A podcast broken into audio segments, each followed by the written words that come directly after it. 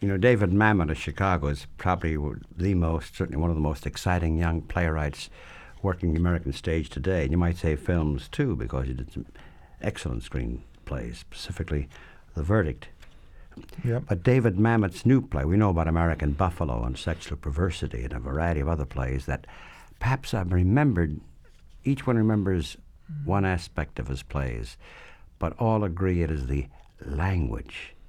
His use of the American idiom, the language. And even specifically, there's a Chicago language. I'll ask David about, he's my guest today, his newest play that got raves in England. It sounds like it's a, a battle between two Scottish clans, as one of the British critics said, but it's not. It's called Glengarry Glen Ross, and the name is a fooler.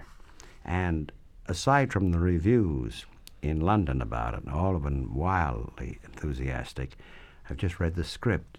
You find It's, it's going to be explosive theater, but it's more than just simply a play. It's a, an incredible commentary on us, on the way we live. In a moment, thoughts, reflections, maybe even a scene or two from Glengarry Glen Ross of David Mamet, my guest, after this message. You know, David, the matter of language, we've got to start with that.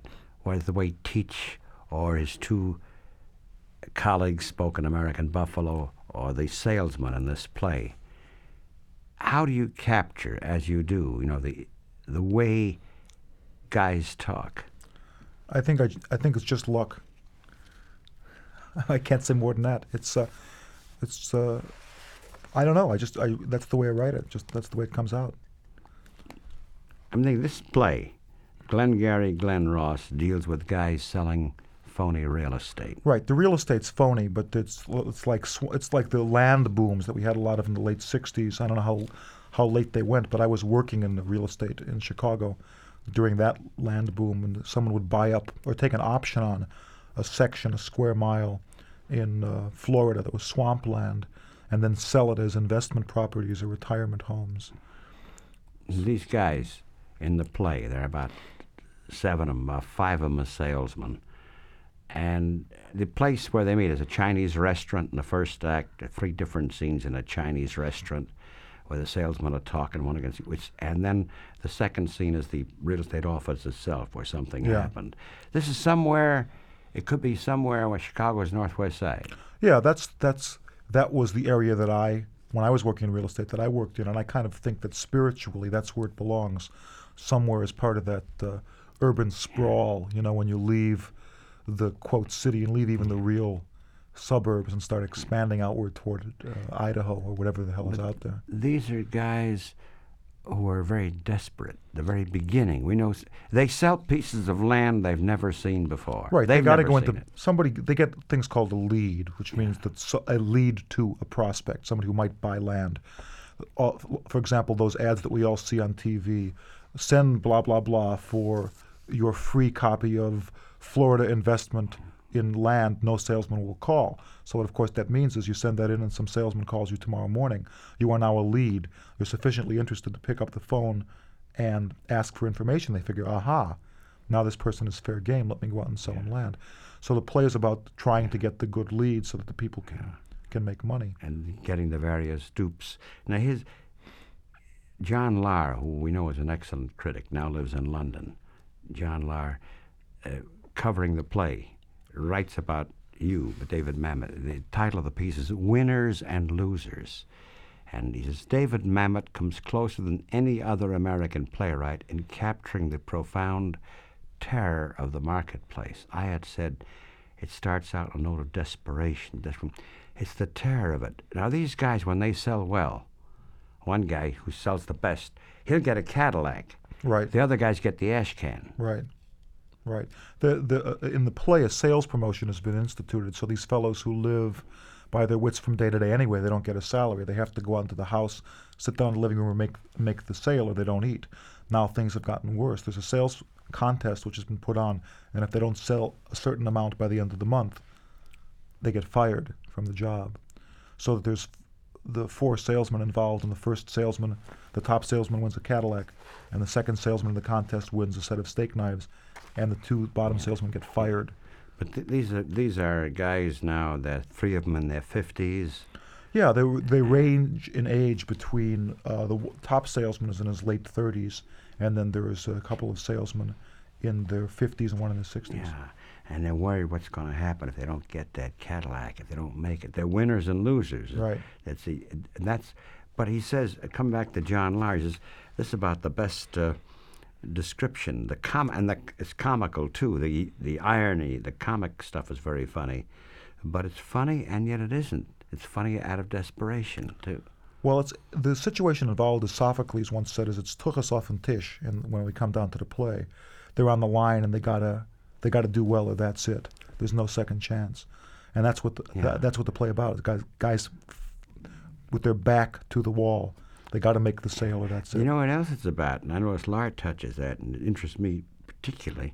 It's about work, a certain kind of work that really isn't work. It's work, it's effort, but it is a job to hook someone. The- Yeah. The job is to hook someone and to beat others. Right.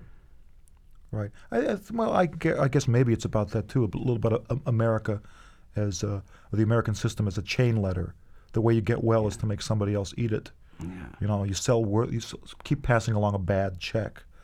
Uh, you know, about takeover of companies, for example. We just had a lovely example of that in in our our fair city here. You know, just as you as you're talking about that, uh, your most celebrated play until now is American Buffalo, in which Al Pacino is. Uh, there's a revival in which he's playing Teach. Right. Well, the sa- the same approach. That's about Chicago to an, another part of Chicago, a Right. subculture Right. of free, almost Skid Row guys, but not out out to make out to make a certain robbery that night, a caper that goofs up. Right. So they're not too removed in spirit from these guys who are more respectable. If they can- Well, I think that they're both plays about business. Finally, uh, they're both plays about business. Uh, uh, both plays about business. They're about h- about th- American Buffalo is to a large extent about guys hiding behind a certain rhetoric. These are about guys who don't have anything to hide behind. They got to go out and make the sale.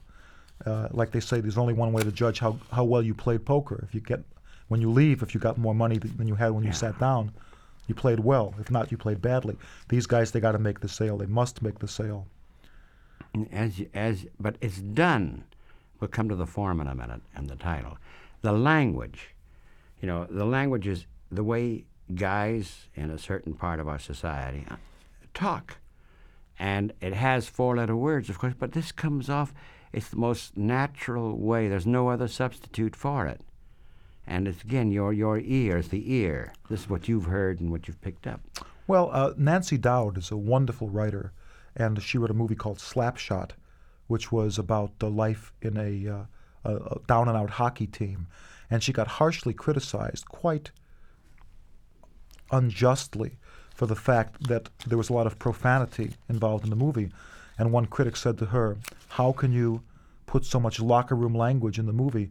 And she responded, Well, if you noticed, 90% of the movie takes place in a locker room. Yeah. And that's the story of uh, Glengarry Glen Ross. By the Glengarry Glen Ross, I mean, you know, I know this could be subject to gags. Is it about, you know, the, people say it's- it's about a couple of Scottish clans having a scrap. These are names, fancy names used, are they not? Yeah, they're by- fancy names that are made up for the swampland. Uh-huh. Yeah. Rather, the, the idea is to sell the sizzle, not the steak. You don't say, "How'd you like to buy land in Florida?" We'd say, "How we have these properties: Glengarry Highlands Farms, Glen Ross Acres, Black Creek, Superstition Mountain Ranch." It's just names that somebody Brook made up. Farm. Brook Farm. yeah. Well, when when you think about it, Glencoe here. you know, Glencoe, sure. Glencoe is an old Scottish name. Right. And so it's the. So Kenilworth. I mean, it's a Kenilworth, direct allusion to yeah. Ivanhoe, of There's course. an illusion of Kenilworth in here. It's part of a gag. It's coming. And because it's also, and here we come to the other part. It's very funny in a horrible way. It's funny. Now, the humor, of course, is in the crazy situation. Isn't it? Yeah. We started, for example, the opening, there are three scenes to the first act, and they're all three different booths in a Chinese restaurant. And it opens up immediately on this feverish note. Or before we even talk about the opening, and then we'll do an- a later scene, you have a little, uh, uh, just two lines before the uh, play begins. It says, Always be closing, Right. practical sales maxim. Right. Well, that's the whole thing. Closing means getting the signature, as the salesmen say, on the line, which is dotted. It don't mean a thing if it ain't got that swing, right? So that the sales mac, a lot of sales technique is taught in acronyms, AIDA, um, attention, interest, desire, and action. ABC, always be closing. That means you always have to be moving toward a direct objective, yeah. which is getting that signature on the line, and that's what the play's about. It's about closing. Always be closing. Uh, lead, of course, is uh, leads. a and lead to a certain name. prospect, the name of a s- prospect. And a sit, a sit. A sit is literally a situation where the salesman and the prospect are sitting down together. The salesman would hope they're sitting down in the prospect's kitchen because that's where people do business, and the, the, uh, the living room being where one receives company. In the very opening, there's Levine, Shelley Levine. Shelley the Machine, Lou. Shelley the Machine, Levine the Machine. Yeah. And he's, th- he's now, he, something's gone wrong with his life. I mean, he's not selling to, well, he's, he's in a different, he's, he's about to be dumped, we know it. Right, But he's sitting with a kid named Johnny Williamson. right. Williamson's the office manager. Yeah. And Williams is a cool kid. He's the one who, does he assign the. uh, the He the gives leads? out the lead. So William, so Levine, who's an older man, who was once a very successful salesman and now had kind of a bad beat and missed a few sales, has got to appeal to a younger man, a younger, inexperienced man who is technically in charge of him, who's in charge of the office, to get the leads. If Levine don't get the leads from Williamson, Levine can't go out and make the sales. And it's obvious that Levine hasn't been making it, and these guys are thinking of letting this guy go. Right. And it opens up. John, John, he starts right out talking. He's got to get this job. you know. Right. And the other guy's sitting there coolly. But as he goes along, he's calling this guy names, too. That's part of it. Williamson doesn't mind, does he? No, it's kind of a fascinating character. Williamson character is the is the- he's a corporate man. He's the fellow who who to whom reason cannot uh, appeal. There's a great scene in Grapes of Wrath where they come to kick these people off their land, and the fellow who's the the Joad fa- farmer is out there with a shotgun, and he says to the fellow who's come to kick him off, he says, "I'm going to blow you away." The guy says, "It don't do no good to blow me away." He says, "I'm just the representative of the bank." He says, "Well, then I'm going to go down to the bank." He says, "Well, it doesn't do any good to go down to the bank because the bank is just owned by the shareholders in New York." He says, "Well, there must be somebody somewhere who knows what a shotgun's for." Yeah, yeah. And this this guy who represents the uh, little bank uh, that has to answer to the Tulsa, Oklahoma bank, that's got to answer to the New York bank, Yeah. doesn't know what the hell to do. But the other guy says, "Somebody, I got it. This is what this is about." Right. Too. And also, he there's bribe. He wants to bribe him, do anything. He wants to give him his cut. anything. Well, he goes down the, the, the list. What he wants to get is the leads. Shelley Levine needs the leads. He starts out appealing to the better nature. He threatens. He cajoles. He begs, and finally he bribes. and then there's a second, and now the same in the same restaurant, another booth. Yeah. And here are two older salesmen talking. They're both kind of desperate too. Right. And this is Moss and Aronow. Right. Are we going to do this now? We're going to do that before we. I, we should say there's a third scene, and then Yeah. we'll do this one. Yeah. Okay. The third scene involves he's the guy who's making this young hotshot. right. The young guy, hotshot is the Romo, Yeah. Ricky Roma. and that's a fascinating scene in which he's seemingly he's talking to a guy in the next booth, who's obviously his mark. This is the guy he's going to take. Right. But we'll come to that. Let's do this scene here. You said it. See what I was getting in the mood Okay. This for. is scene two. It's for two Moss and salesmen Arno. who are in a Chinese restaurant. Yeah. and they're both uh, they both got to succeed by the terms of the contest. They have several days left to make a big sale, or if they don't, they get fired. They don't they get fired. Yeah, so they're out there telling war, as we used to say in the sales business, with- telling war stories to each other. Yeah, uh, but they're also they know this younger guy Romo is uh, is ahead of them Yeah. in the sales, and they're pretty desperate. And one guy Moss, he's the slicker guy, Yeah, and Aaron, he's the more aggressive guy, I should say. And so he's saying to Arono, they're sitting there, "You're Arono." Okay. Sales promotion. You lose, then we fire you. No, no, it's medieval. It's wrong. Well, we're going to fire your ass. It's wrong. yes. Yes, it is. You know who's responsible? Who? You know who it is? It's Mitch and Murray. These guys are the two owners who went out over there. Right. Mitch and Murray. Because it doesn't have to be this way. No. Look at Jerry Graff. He's clean. He's doing business for himself. He's got his. That list of his with the nurses, see? You see? That's thinking. Why take 10%? A 10%? com- Why don't we give on the rest away? By the way, one in parenthetical comment. What you do, what David Mamet does, is quite marvelous in conversation. The thoughts fly, and sometimes that sentence isn't completed, particularly when the guy's kind of desperate. You- A 10% about to say commission, a 10% com- why are we giving the rest away? What are we giving 90 per- for nothing? For some jerk sitting in the office tell you, get out there, close, go in the Cadillac. Graph, he goes out and buys. He pays top dollar for it, you see? Yes. Yeah, that's thinking. And he's got the leads. He goes in business for himself. He's that's what I that's thinking. Who? Who's got a steady job? A couple of bucks. Nobody's touched. Who? Nurses. So Graff buys a fun list of nurses. One grand. If he paid two, I'll eat my hat. For five thousand nurses. He's going wild. He is? He's doing very well. I heard that they were running cold. The nurses? Yes. You hear a lot of things. He's doing very well. He's doing very well. With River Glen? Uh, River Oaks, Brook Farms, River Glen, all that shit. Somebody told me, you know what he's clearing himself? 14, 15 grand a week. Himself? That's what I'm saying. Why? The leads. He's got the good leads. What are we? We're sitting in the shit here. Why? We have to go to them to get them. Huh? 90% of our sales, we're paying to the office for the leads. The leads, the overhead, the telephones, there's lots of things. what do you need? A telephone? Some broad to say good morning? Nothing, nothing. No, no, no. It's it's not that simple, Dave. Yes, it is. It is simple. And you know what the hard part is? What? Starting up, What hard part? of doing the thing. The, dif- the difference between me and Jerry Graff, going to business for yourself. The hard part is, you know what it is? What? Just the act. What act? To say, I'm going on my own. Because what you do, George, let me, let me tell you what you do. You find yourself enthralled to someone.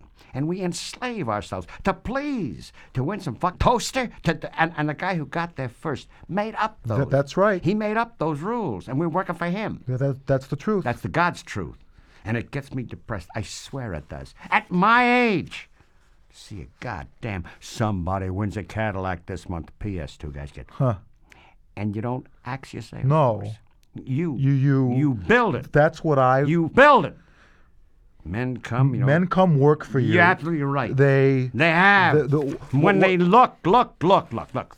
When they build your business, then you can't turn them around and slave them, treat them like children, fuck them up in the ass and leave them to fend for themselves. No, no, you're absolutely right. And I want to tell you something. What? I want to tell you what somebody should do. What?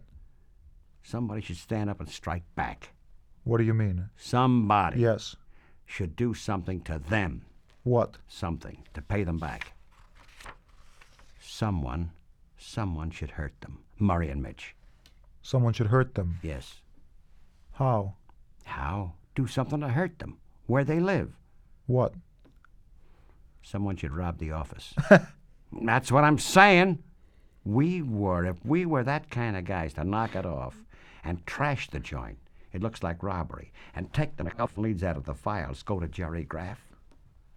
What could we get for them? What could we get for them? I don't know. Buck a throw, buck and a half a throw. I don't know. Hey, hey, who knows what they're worth? What do they pay for them? All told, must be, I'd say, three bucks a throw. I don't know. How many leads have we got? The Glengarry, the premium leads, I'd say we got 5,000, five- 5,000 leads. And you're saying a fella could take and sell these leads to Jerry Graff. Yes. How do you know he'd buy them? Graff? Because I worked for him. You haven't talked to him. No. What do you mean? Have I talked to him about this? Yes, I mean, have you? A- are we? Are you actually talking about this, or are we uh, no, just? no, no. We're just we- We're just talking about we're it just speaking about it. There's an idea. as an idea. Yes. We're, we're not actually talking about it. No. Talking about it as a, No. as a rob or Is it robbery. robbery? No. Well, well. Hey. So all this, um, uh, you didn't actually, you didn't actually go talk to Graf. Not actually, no. You didn't, No. Not actually. did you? What did I say? What did you say? Yes. I said, not actually. You care, George. You just talk. We're just W- talking. We are yes. because because you know it's a crime. That's right. It's a crime. It's a crime. It's also very safe. You're actually talking about this. That's right. You're going to steal the leads. Have I said that? Are you? Did I say that? Is Did, did you talk to Graff? that what I said? What did he say? What did he say? He'd buy them. You're going to steal the leads and sell the leads to Graff. Yes. What will he pay? A buck a shot. For 5000 However they are, that's the deal. A buck a throw. $5,000 split it half and half. You're saying me? Yes. 2500 apiece. One night's work and the job with Graff, working the premium leads. A job with Graff. Is that what I said? He'd give me a job? He would take you on. Yes. Is that the truth? Yes. It is, George. Yes, it's, it's a big decision. And it's a big reward. It's a big reward for one night's work. But it's got to be tonight. What? What? What? The leads. You have to steal the leads tonight? That's right. The guys are moving them downtown after the 30th. Mitch and Murray after the contest. You're you're saying you have to go in there tonight and You, I'm sorry? you, Me? you have to go in. You have to get the leads. I do? Yes. I It's not something for nothing, George. I took you in on this. You have to go. That's your thing. I made the deal with Graff. I can't go. I can't go in. I've spoken this too much. I got a big mouth. Feeds, etc. Blah blah blah blah. Tight ass company. th- they'll know when you go over to What Graff. will they know? That I stole the leads? I didn't steal the leads. I'm going to the movies tonight with a friend. Then I'm going to Como Inn. Why did I go to Graff? I got a better deal, period. Let 'em prove something. They can't prove anything that's not the case. Dave, Yes? you want me to break into the office tonight and steal the leads? Yes. No. Oh, yes, George. What does that mean? Listen to this. I have an alibi. I'm going to Como Inn. Why? Why? Place gets robbed. They're going to come looking for me. Why? Because I probably did it. Are you going to turn me in? George, are you going to turn me in? What if you don't get caught? They come to you. You- you- You're going to turn me in. Why would they come to me? They're going to come to everyone. Well, why would I do it? You wouldn't, George. That's why I'm talking to you. Now, answer me. They come to you. You're going to turn me in. No. Are you sure? Yes, I'm sure. Then listen to this. I have to get some of these leads tonight. That's something I have to do. If I'm not at the movies, if I'm not eating over at the inn, see, if you don't do this, then I have to come in here No, no, you don't have to and come. rob the place. I thought we were just only talking they ab- take me then. They're going to ask me who were my accomplices. me. Absolutely. That's ridiculous. Well, to the law, you're an accessory before the fact. I didn't ask to be. And tough luck, George, because you are. Wh- Why are you? Because you only told me about it. That's right. Why are you doing this to me, Dave? Why are you talking to me this way? I don't understand. Why, why are you doing this at all? None of your fucking business. well, well, well. Talk to me. We sit down here to eat dinner, and uh, and here I'm a criminal you went for it. in the abstract. So I'm making it concrete. Why? Why? Why you gonna give me five grand? Do you need five grand? Is that what I just said? You need money? Is that the? Uh, Hey, hey, hey, just keep it simple.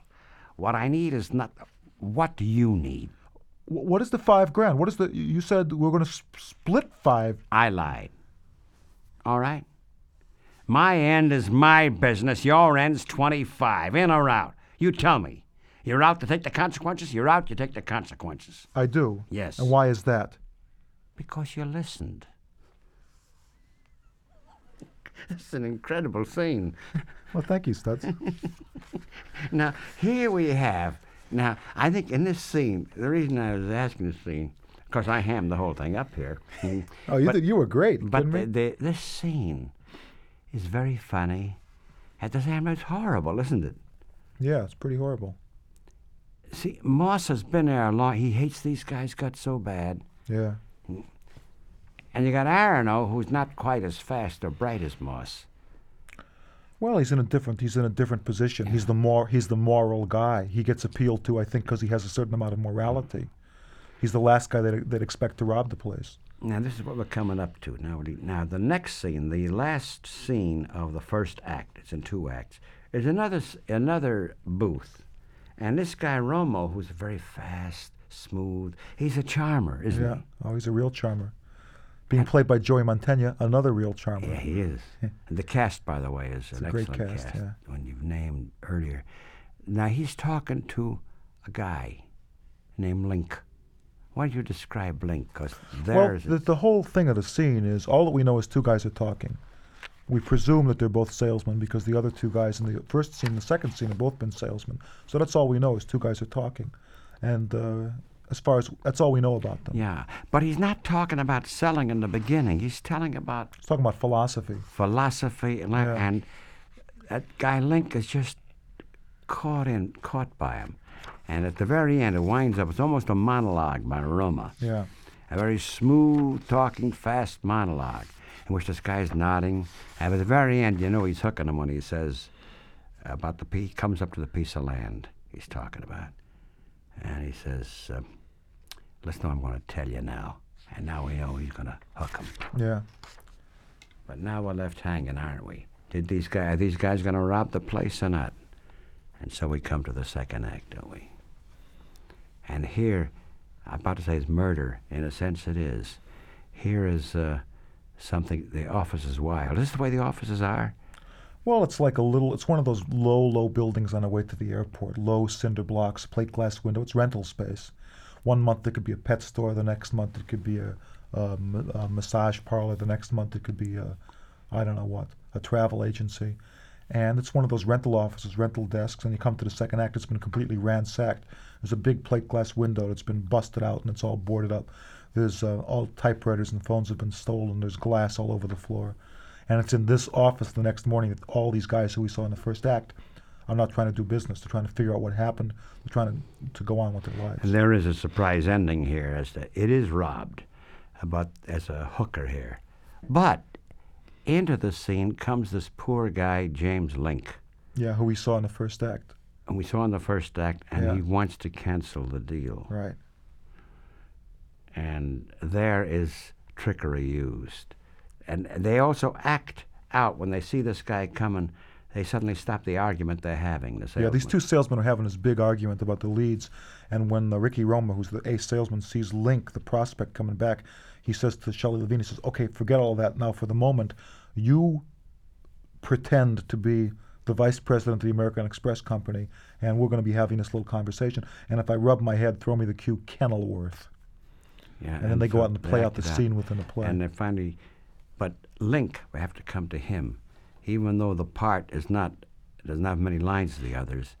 Uh, this is one the British critics pointed out to too. It's quite a remarkable scene, because it deals with a salesman who's a con artist, but who's so good at making his mark feel beholden to him Sure. that Link is apologizing. Sure. He's apologizing for having the deal kick out. What uh, uh, we had some wonderful salespeople come and talk to us, uh, to the cast at the Goodman, and a lot of them talked about the idea of creating a moral debt in the prospect. So when it comes time to close the deal, the guy is in- indebted to you and would rather, although he doesn't want to close the deal, he'd rather sign his name on the dotted line than uh, betray you rather rather than make you feel bad.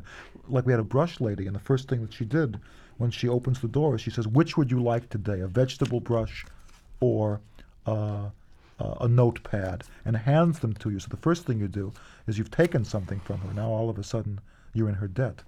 Yeah, that's it. Yeah, that's th- that aspect of it. You know, it's not too far removed from a gangster I once met. He was since killed. He was the treasurer of the syndicate. Yeah, Well, Oh, he's now dead. So Louis Greenberg, his name was. And anyway, so one guy invites me to see him. That is, maybe he'll sponsor a show. There's a brewery. Yeah. It was a certain brewery owned by the syndicate, a beer company, and I was doing a sports show then. He they wanted he didn't sponsor it, but he was there listening to me and having fun with me, obviously, for a good hour or so. He had time to kill, but it was an hour of my time. At the end, he he turns down the show, but he gives me a little compact. He's you married from my wife, and he gives me a, a fountain pen. So the guy who took me there, we're driving back. He says, "Open the compact." And it's nothing that falls apart, because he has millions of compacts. Yeah. He's got a whole safe full, which he gives to everybody who comes to see him, Yeah. or a pen. The pen writes once, and then it goes on the blink. Right. But I remember the compact and the pen. You know, um, he gave me something, sure. just like that brush woman you're Sure. talking about. Sure. And what a confidence man, there's a lot of these guys are on the line of being confidence men. What a confidence man does is he gives you his confidence. But the real meaning of confidence man is not that he asks you for your confidence, but that he gives you his confidence so that the confidence man is going to start out the same way these salesmen start out. I had a rotten day today. I uh, I just found out that my wife is uh, sleeping with my accountant. Now all of a sudden you're in his debt. Yeah, that's right. Because he told you something. Exactly. He took Yeah. you in. And also, this guy, Link, who's a hard-working guy, his wife obviously bawled him out. Yeah. She says you got to go back and cancel the deal. Yeah.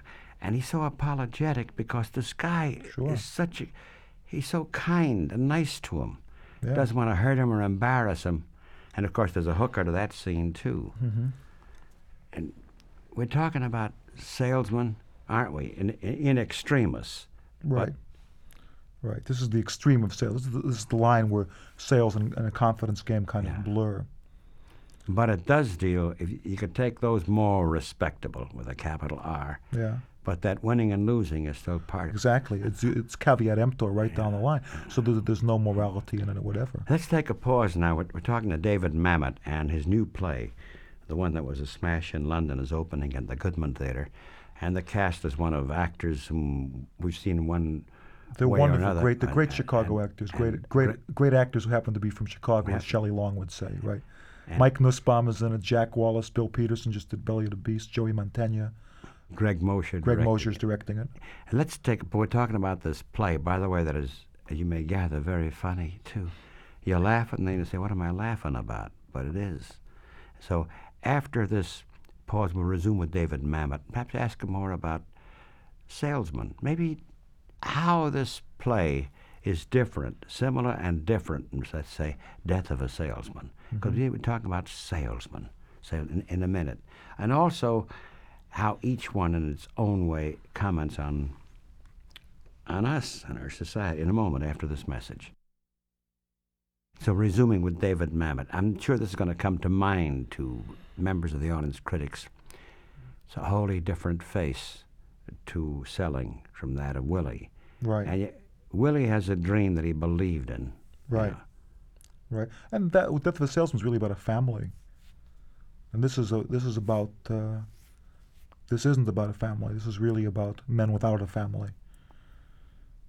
Uh, it's about men who are their job, who have nothing other than their job, and what effect their job has on them, rather than Death of a Salesman about what effect the job has on the family. And this also has no illusions, you see. Willie, Willie had Exactly. an illusion. Yeah, his dream goes with the territory. These guys got no illusion whatever. It's close the sale and get the money, and close the sale and get the money and close the sale. That's why I said salesman in extremis earlier. This the mask is off. This is Right. because we're talking about real estate, certain kinds of realty salesmen we're talking about. But it's your own experience. This is based on your own experience. Yeah, very much so. Yeah, I, I was very fortunate in being able to work in a, an office that sold this kind of land up on the north side for a year out of my life. I was an out of work actor, and I was working with a temporary agency in Chicago that v- was very helpful to a lot of us because they got us jobs for a day or two, and they got me a job in this office for three days, and I ended up staying a year. We're going to ask you, David, how did uh, this was done in England? It Yeah. was a British cast. Yeah, they were g- great cast too. How would they capture the I don't mean accent, the American flavor and the in the spirit just feeling. fine. They did just fine. They were quite wonderful. It was no, it was very, it was, it was very gratifying. Didn't have any di- difficulty at all. Now the London audience recognized these guys. Sure, Yeah. sure. I think it's a, it's a, it's a, s- it's it's huckst, huckster manship. It's something that all of us in, in the West deal with all day of our life and every day of our life. Someone trying to sell us something for which we have no need.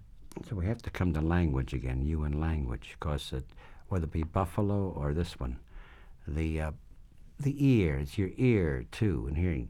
What do you do when you when you write it? It's just there. I just, I just, I, I, uh, to, I just make it up. Actually, I really just make it up. Well, you're not you make it up, but at the same time, it's it's uh, the talk of a street, the talk of a shop, and it's the not simply non-finishing, but the sound we hear. The sound is there too. Yeah. Well, I've always been real fast. I've always liked Albert H- uh, Halper. You know his wonderful books about uh, Chicago, about the different The aspects of post working in office one Chicago. called the shoot. The Shoot. yeah. There was uh, The Foundry. There was. Uh, So is, is it uh, literature of the 30s that attracts you to to a great extent? it's uh, the same. I don't think it's lit- literature of the 30s attracts me very, very much, but I think it's the same thing that attracted, uh, that attracted those guys. That attracted those great Chicago writers who I was, you know, who've been my idols. People like Mm. him and people like Dreiser and a little bit earlier, people like uh, Sherwood Anderson, who were really fascinated by what it was that people act. Well, it was what fascinates you? What it is that Mm. people actually do all day long? I'm wondering if we shouldn't try another scene. What do you think? What the heck? Which one you thinking of? Where they put on the act. Oh, let's do what we put on the act. Yeah, this is. Do we need another actor though? Oh, why did you do it? Sure. What's your name? Merrill Holtzman. Merrill Holtzman. This is Merrill Why'd you come Holtzman, his here? first time on the radio. Oh, let, or Brad, you do, he'll do Link. You do Link. Yeah, Merrill, you do link. He's a, now, better set this scene. You gotta find it first. You come here. Okay. This is a scene the in D. Ray near Morton the scene. end when Romo, the fast talking salesman, he and Levine, who thinks he had a great sale, turns out to be a phony sale, Right. are talking. They're sore at Williamson. They're angry. But just then, Romo sees through the window Yeah. Link is coming in. You know, Link wants So to who cancel do, the you- deal. who do you want to be, Studs? You want So- to, let me be Roma. You be Romo. Yeah. Okay. And you be I'll Be, Levine. I'll be Levine. You be Romo. And Romo sees you, Link, coming through the window. Obviously, he knows he's had the money to try to cancel a deal. So he okay. Oh Christ! Ah, to hell with him. By the way, Levine, is- we're talking about Williamson. He doesn't know what you're talking about. He's- The hell with him. We'll go to lunch. The leads won't be up for. L- Look, look, you're a client. I just sold you five waterfront Glengarry Farms. If I rub my head, throw me the cue Kenilworth. What is it? Kennel, Kenilworth. Ken- Um, I own the property. My mother owns the property. I put her into it. Now I'm going to show you on the plats. Now, when you look, when you get home, A3 through A14 and 26 through 30. You take your time, and if you still feel that you'd like to look at some different properties, You know, I've got to talk to you. uh, Jim, what are you doing here? Jim Link, D. Ray Morton. glad to meet you. I just put Jim into Black Creek. Are, are you acquainted with? Uh, no, a Black Creek. Oh yes, in Florida. Yes. I wanted to speak with you about. Well, we'll do that this weekend. My wife told me to look into. Beautiful, beautiful rolling land. I was telling Jim and Ginny, Ray, I want to tell you something. You, Ray, you eat in a lot of restaurants. I know you do. Mr. Morton's with American Express. He's, uh, I can tell him what you do. Sure. Ray is director of all European sales and services for American Ex. But I was saying you haven't had a meal until you've tasted. I was at the Lynx last. As a matter of fact, what was that service feature you were talking about? Which uh, Home cooking. What did you call it? You said it. Uh, it was a tag phrase that you Um, used. Home. Uh, home cooking? Uh, the monthly interview. Um, oh, for the magazine. yes. Is this something that we can talk about? Mm. Well, it isn't coming out until February-ish. Uh, sure. Oh, sure. Go ahead, talk, Rick. You sure? Go ahead. Well, Ray was eating in one of his company man's homes in uh, France. The man's French, isn't he? No, his wife is. Ah, ah. His wife is. Uh, Ray, what time do you have? Twelve fifteen. Oh my God, we got to get you on a plane. Didn't I say I was taking the? No, two- no, no, no. You said the w- the one o'clock. You said you were taking the uh, the one. Oh my God, you're right. I'm on the one. Well, uh, let's scoot. I've got to talk to you. No, I got to get Ray to O'Hare. Uh, c- come on, let's hustle. John, call American Express in Pittsburgh for Mr. Morton, will you? Tell him he's on the one o'clock. I'll uh, see you. Christ, I'm sorry you came all the way in. I'm running Ray over to O'Hare. You wait here. I'll. No, I, I, I- R- Ray, I'm meet, meeting your man at the bank. I wish you'd phoned. I, I'll tell you what. Wait. Um, are you and Ginny going to be home tonight? I Rick What? Kenilworth. I'm sorry? Uh, Kenilworth. Oh God, oh God. Jim, look, excuse me, Ray, I told you who Ray is. He is the senior vice president of American Express. His family owns 32%. Over the past years, I've sold him, I, I can't tell you the dollar amount, but quite a lot of land, and I promised five weeks ago that I'd go over to his wife's birthday party in Kenilworth tonight. I have to go. You understand? They treat me like a member of the family, so I have to go. You know, it's funny, you get a picture of the corporation type company man, all business. This man, no. But w- we'll go out to his home sometime. Now, let's see. Let me see here. Tomorrow, no, no, tomorrow I'm in LA. Monday, Monday, I'll take you to lunch. Where would you like to go? my wife. Uh, R- Rick, Oh, I, I'm sorry, Jim. I can't talk to you now. Yes, I'm, I'll call you tonight. I'm sorry. My wife said I have to cancel the deal. It's a common reaction, Jim, and I'll tell you what it is, and I know that's why you married her. One of the reasons is prudence. It's a sizable investment one thinks twice. It's also something that women have. It's just a reaction to the size of the investment. Monday. Now, if you'd invite me over for dinner again, uh, this woman can cook. no, I'm sure she can. Now, we're going to talk, and I'm going to tell you something because, well, there's something about your acreage I want you to know. I can't talk about it now. I, re- I really shouldn't. And in fact, by law, I'm. The man next to you, he bought his lot at 42. He phoned to say he's already had an offer. Rick, Uh, Oh, I- I'm coming, Ray. Oh, what a day. I'll call you this evening. Okay, I'm sorry that you had to come in. Um, Monday, lunch. My wife. R- uh, Rick, we really have to go. my wife. Monday. She called the consumer, the the attorney. I don't know the attorney, Jen. They said we have three days. Who did she call? I don't know the attorney, Jen. The some consumer office. Mm, Wh- Why did she do that, Jim? I don't know. They said we have three days. They said we have three days Three days. to, you know, No, I don't know. Tell me. to change our minds. Of course you have three days. So we can't talk Monday. Jim, Jim, you saw my book. I can't. You saw my book. But we have to before Monday to get our money back. Three business days. They mean three business days. Wednesday, Thursday, Friday. Uh, I don't understand. Well, that's what they are. Three business. If we wait till Monday, my time runs out. You don't count Saturday. I'm not. No, I'm saying you don't include Saturday in your three business days. It's not a business day. But I'm not counting it. Wednesday, Thursday, Friday. So it would have elapsed. What would have elapsed? If we wait till Well, no, Monday. when did you write the check? yes, And what was yesterday? Tuesday. And when was that check cashed? I don't know. When was the earliest it could have been cashed? I don't know. today, today, which in any case it was not, as there was a couple of points in the agreement that I wanted to go over with you in any case. The check wasn't cashed. I just called downtown, it's on their desk. Oh, uh, Rick, Uh, one, one moment, I'll, I'll be right with you. In fact, one point which I spoke to you of, uh, which I can't talk to you about uh, here, and then detective and call. in fact it comes out. That's a mar- By the way, good choice. Yeah, You were very good. a good Thanks. Chicago boy. He, w- he was Link. He was a Link, Yes, wasn't he? There. Exactly so. So here you have a scene. This is often done, isn't it? Thank you. This con act is often done, isn't it? Sure. It's what they used to call in the old confidence game, playing them up against the wall. Means you got no props to back you up. You just gotta, you gotta con them right there. Yeah, I'm wondering, as guys who may be a salesman of this sort see the play, their reactions, they'll probably say, hey, that's me. I hope so. Glenn, and the name, of course, Glengarry Glen Ross. Again, we come to the use of these. n- They got these fancy old British names. Sure. Sure. I used to live in a place called Olympia Fields, Illinois. It was a uh, it was a cornfield at that point. Talking to David Mamet, and this is the first. I'm thinking of the different plays you've done.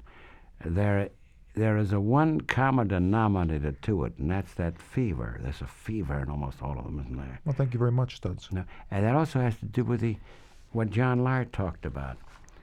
Whether it be Teach and his two colleagues, the guy who runs the shop, and the kid who's the gopher, of making that score.